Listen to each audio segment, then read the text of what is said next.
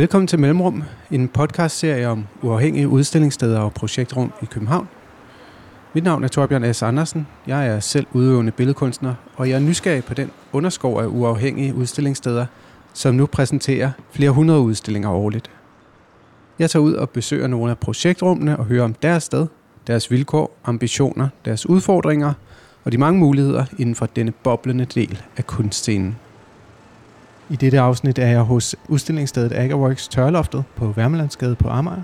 Her møder jeg grundlæggerne Sarah McNulty og Steffen Levering. Sarah fortæller om stedet på engelsk, og Steffen taler om sin nuværende interesse med et filmprogram på Agerworks. Velkommen til Mellemrum.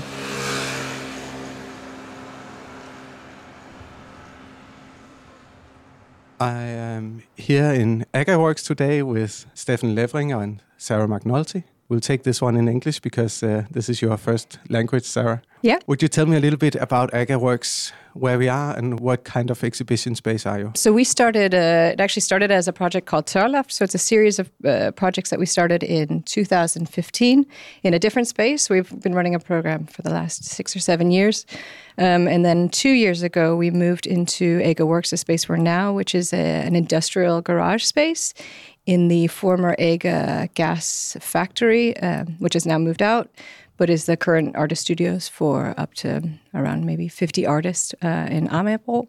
So it's kind of a continuation of, an, uh, of a larger program that we started in a drying attic, which is why the name is uh, comes from Tørreloft. When we moved from London, we started a series of um, first exhibitions and residencies and concerts and different sort of collaborative projects in this uh, this drawing attic for a number of years there, um, which has kind of expanded to to other sites. Two years ago, we cleared out this large industrial garage space at that point to continue the program here in the space. Just to make clear, so you had a previous exhibition space that then moved to this program that we see here, which is now called AGA Works. Tørreloft is the project, and because the nature of the program is that we're using these various sites, which are temporary okay. sites, which the site in itself is, which kind of initiates it. It will, at this point, it's in AGA Works site. It's a temporary site. We're we're set to move out in a couple of years the Tørreloft site when we moved in there was a was sort of in a holding pattern because it was set to be turned into penthouse apartments. So it was this kind of opportunity to use like massive and interesting spaces which were available in this temporary period, which was interesting both in its physical properties but also in in what it is and what it's going to become. And I think that was also an element of this. There's this kind of amazing space which is you know very very heavy in its characteristics and and it was sort of sitting there in this again temporary period where um, where artists are working. It's the same kind of, it's connected to the kind of site production sites of artists, and um, it's just had such great potential. I think in that way. Works is this. When we say garage, it's an mm. industrial garage. It has a roller shutter from floor to ceiling. It's very big. It's a almost like cubic kind of space. It's like three, four meters tall. Mm. The walls are tiled with uh, some really beautiful, strange grayish brown tiles. Mm. And it has the these also metal surfaces inside from the roller shutter. So it's it's a really particular space you found there. Yeah, I think that was what was so interesting about it. It has so many different qualities to it. It's it's not a clean space. It's not a white space in any way. It has the tiles. It has the metal. Everything about it already is uh, is its own kind of character. And the fourth wall opens up to the street, so it's a busy street. So it also changes the nature of, of the sound and the weather and the movement of the space. It changes the accessibility in terms of it being open to a street. So in terms of the program that we ran before, when it's very kind of hidden space, it was a space that you had to enter from uh, from our apartment, come in, and that way suddenly we we thought the potential of this space it opens up to the street, and you have a completely different audience who doesn't doesn't know what they're expecting in that way, and asks engages with it in a completely different way. So is the exhibitions open to the street when they're open? Yes. Yeah, usually they are. Uh, we leave it up to the artist, depending on what work they're showing and the nature of um, what they need for their show. But primarily, it's open. Sometimes it's halfway open. If it's a screening, then it's it's closed. But for the most, they've been open to the street. Does that mean that there people come in from the street as well and people stop by, or is it mostly people coming here who know the space? It's a bit of both. I think people who who come to the space, there's an audience of, of, artists and people who are interested in art and know about the space or know the artists that are involved. So we still have that sort of audience there, but it, it's opened up, which is very different from from the previous space to to people who come in and, and don't know what they're looking at or are quite surprised. It's very much like a kind of passageway space here between Prags Boulevard and um, Christmas Møller's So it's really kind of a site where people are commuting back and forth. Uh, it's very industrial space. It's kind of factories around, so there's no um, kind of apartments or, or, residential things, but it's like a space between things. We've gotten a different audience and a different kind of approach, which we've also tried to incorporate. But I think it's not terribly. I think it's not terribly public. I think the the focus of it has been to engage to engage projects in a way to to start new collaborations. From the beginning, it was really a sense of inviting artists that we knew. We both studied and lived in London for so long, and we came here so it was really to um, invite international artists to continue this kind of collaboration with the the artists that we'd uh, studied with and worked with, and, and the dialogue that was there to continue that here, and then kind of open that up into um, as it developed in Copenhagen. The nature of it has changed because of the space. It's very kind of a trafficked environment. So you have to really respond to to the surroundings in that way to work with it. And that's the, the sort of premises of it as well. To give uh, give artists a different kind of space environment to work within. It's been key for us to invite the artists themselves. There's no sort of thematic um, structure in that way. It's mm. been very focused to invite artists, which we can see either some interesting overlaps or oppositions in a way. And we never we haven't selected the work. It's really to have them create new work in some way, have a new collaboration. So it's really been to set it up so that they can work together. They define what it is going to be. So for us, we're kind of bystanders rather than define what it's what it's going to be about and leave that kind of openness for it to um, to not work in a way or to become something else than we anticipated. Mm-hmm. I think has been quite key. In terms of it being uh, next to the studios and the studio building, is that also part of the community of artists? Yeah, it's very much a site of, of production in a way because it's, uh, for the most part, they're very kind of uh, invisible production, you know. Some of the exhibitions have also uh, taken that on in a way. The exhibition that we did last year in the, in the, the parking lot sort of deal with some of the nature of the actual site and what that means in terms of uh, the places artists work, the the possibility, the kind of sites, what's going to happen to an area like this, uh, why it's available at this time and, and, the kind of future of these industrial spaces, which both have kind of amazing potential and also are temporary. We've had a, an end date to it year after year for many of the, the years that we've been here. So how do we work within these parameters and what, what is our role in, in the way the city develops in that way? And, and what can we do with that in the meantime? Can we, can we use the space in a different way rather than let it sit there? The artists in the building have been involved, so there's that kind of natural um, progression. It's a different way to get to know artists as well to see them create a, a, show or to see their practice. Absolutely. I know you also, to some extent, collaborate with other project spaces in Copenhagen. For some people in the project spaces, the network between the spaces is important, and for others, it's maybe less important. How do you see it as being part of a bigger network in Copenhagen? It's interesting because I think it's changed a lot. I think initially, um, having come from abroad, it was very much a way to to set the network with with international artists. When we started here at AGA Works two years ago, the program we decided to have it.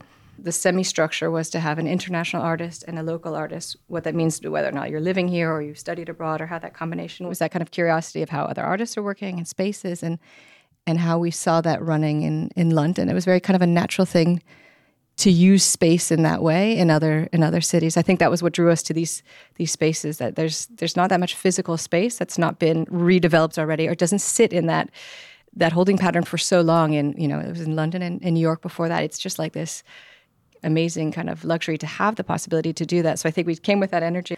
I think um, central to it is to develop these relationships through looking at each other's work and through inviting other people in that way.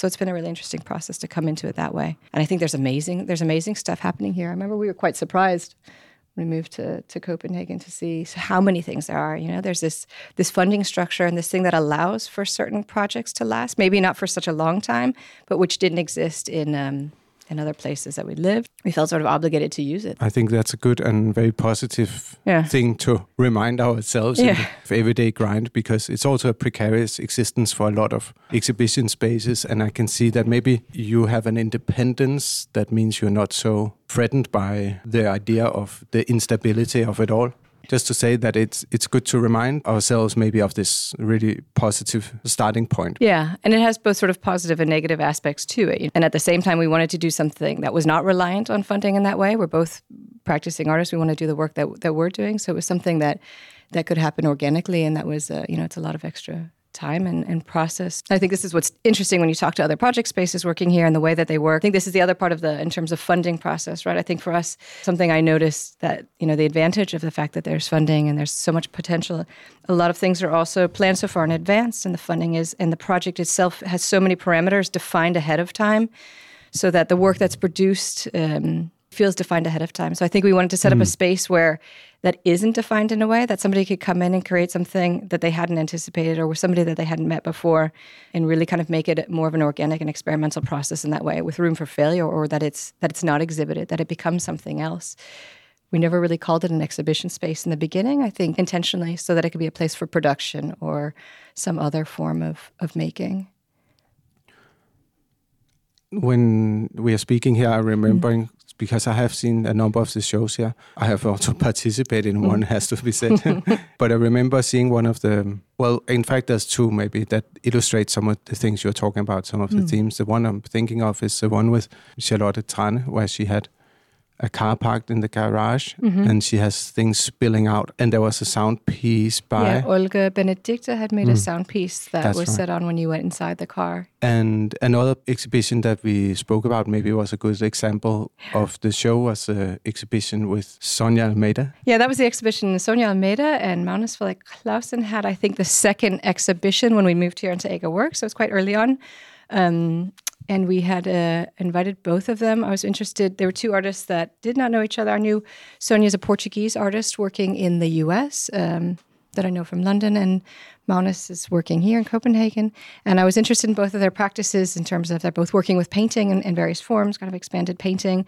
And there were certain things that I thought were interesting in combination of their practice or in relation to each other, and also very different from each other. And the certain overlaps in terms of um, bookmaking processes and the kind of visual the way they use language. It was a painting show where a series of things that had a lot to do with kind of their paintings as, as kind of contents, this idea of kind of a, a vessel. Yeah, so we put them together because I thought it'd be interesting to see their work in combination and see the dialogue that they had between their work. Um, and in the show, Sonia created a, a large fabric piece called Pockets and Lies. And it was um, a fabric piece with a lot of things that you had to, to see a lot of the work you had to take the work out. There were books in it, there were things rolled up, and there were various sides to it. And it was something that was hanging from the ceiling. So it was something you had to very much interact with. Her work deals a lot with, with language, how language is learned, and how language is kind of shared and adapted. So you see sometimes overlapping forms of dis- disparate forms of language in a single piece in a way.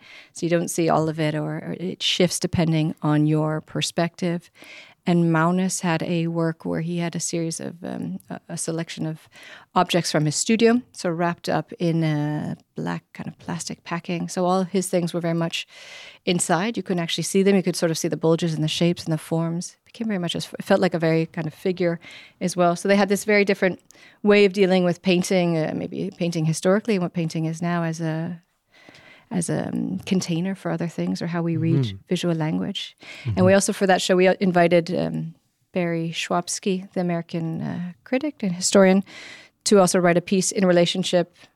And I guess in terms of in terms of text related to the show, we've we've invited writers to think of it more as a collaboration. It was not to write about their practices or to write about the show. We didn't necessarily even know the the work that was going to be made, but to to tell him some of the ideas that we're working at or some of the discussions. And then he created a series of um, dialogues and parables with some connection to painting. So that became like a third third element within the show. This this publication that was uh, produced in in connection with the with the process that had happened. How is it looking for Works? What's what's going to come next? If we can look a little bit into the future here, what's Yeah. uh, Um, we have um, we've got a show coming up next month with Christina Bengtson and Kevin Malcolm. So we've got a show, yeah, around the corner, and then we've got a series of about three or four projects uh, after the summer.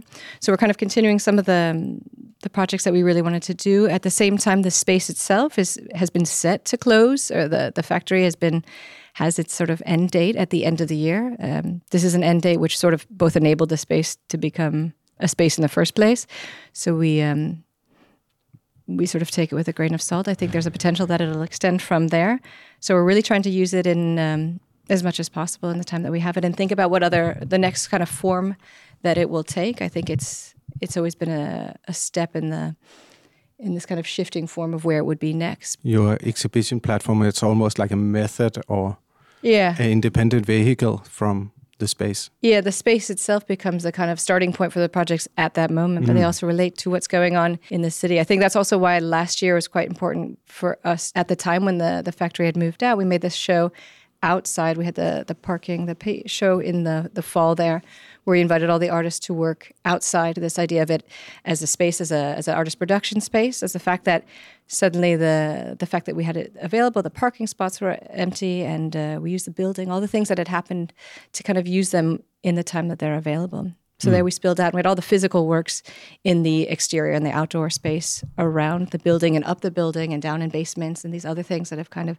developed along the way. Also had the possibility of decaying, right? It was kind of, you know, they're outside, they could merge or shift in some some form. Summer lasted that we re- rebuilt the the light box and set up things that are more permanent things, but again things that have been left in the in the changing nature of, of this area. The factory itself, their slogan making our world more productive.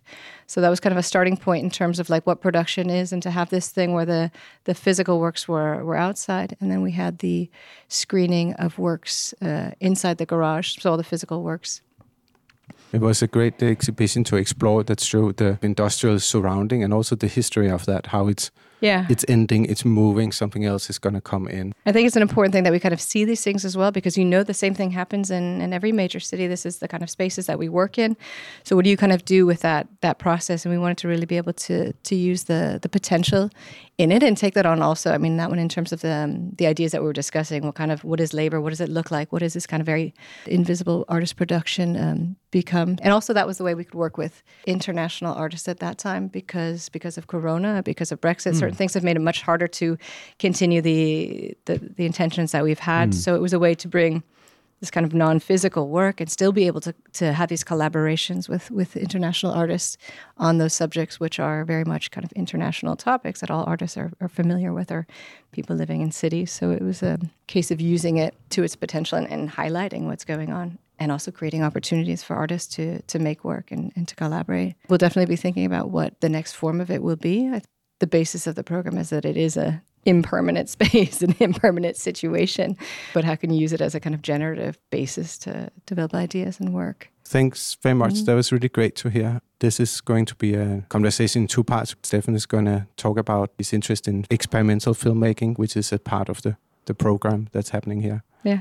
Thanks very much for great. talking about AGA Works and Tørreloftet.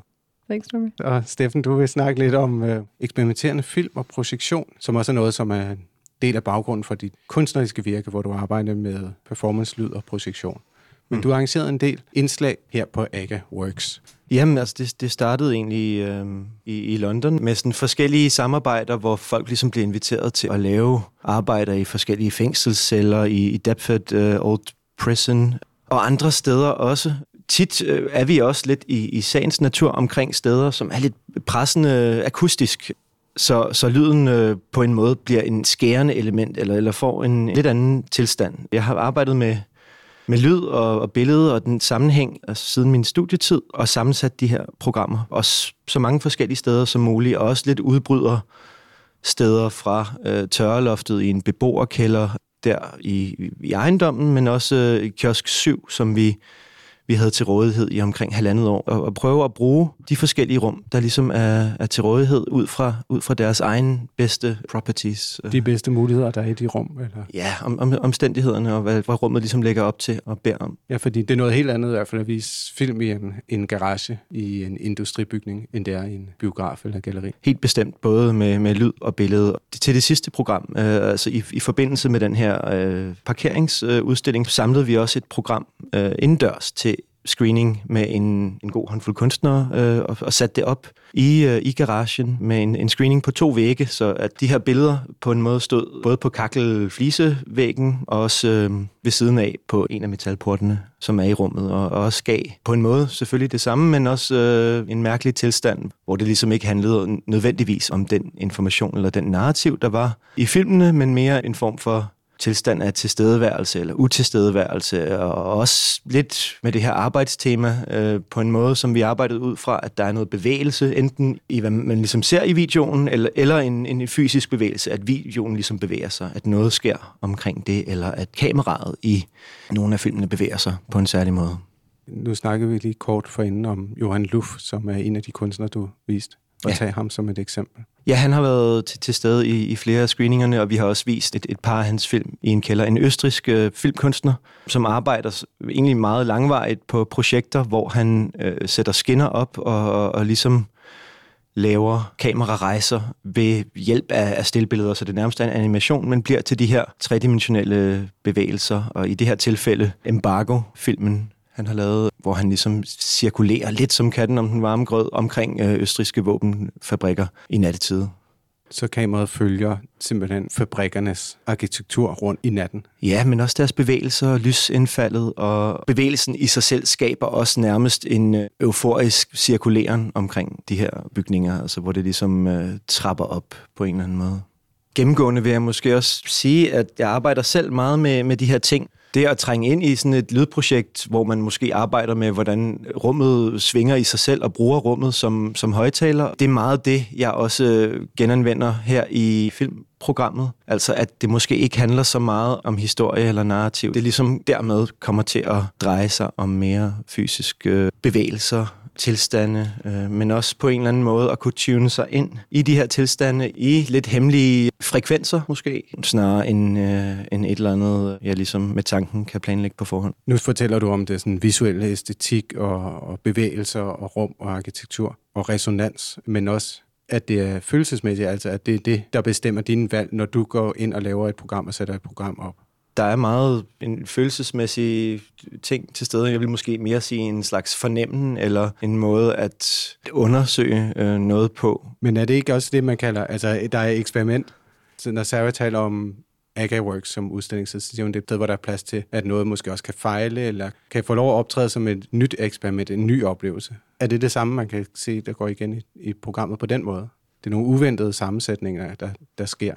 Jo, jo, bestemt. Steffen, måske vil du fortælle lidt om, hvordan finder du de andre kunstnere, og hvad er det for nogle type kunstnere, du, du finder frem til? Jo, men fra starten af har det egentlig taget lidt udgangspunkt i, i, i de folk, jeg ligesom har arbejdet sammen med og, og kender til, men også noget, der langsomt breder sig ud. Nye mennesker kommer til og anbefaler nye ting, så jeg synes, det udvikler sig konstant. Så det er det netværk af interesser? Ja, og også måske øh, at, at finde frem til film, som på en eller anden måde vil tale det her lidt lidt anderledes sprog, og, og kan stilles ind i nogle steder, som ikke er et biograf-setup eller, eller koncertsales-setup, øh, men kan ses på mange måder. Det giver god mening. Det er jo også sådan, jeg oplevede, da jeg så dit øh, filmprogram under udstillingen P på AgaWorks, at der var meget klar sammenhæng, og det var meget specielt udvalg egentlig af, af filmkunstnere, der var. Men jeg synes, det var virkelig stærkt, og det var interessant at se det der screening-format er ikke et, jeg ser så ofte på kunststederne. Det var bestemt også nogle kunstnere, jeg ikke havde stødt på før det her det er også en måde at vise nogle kunstnere på, som egentlig aldrig øh, er blevet vist i Danmark før.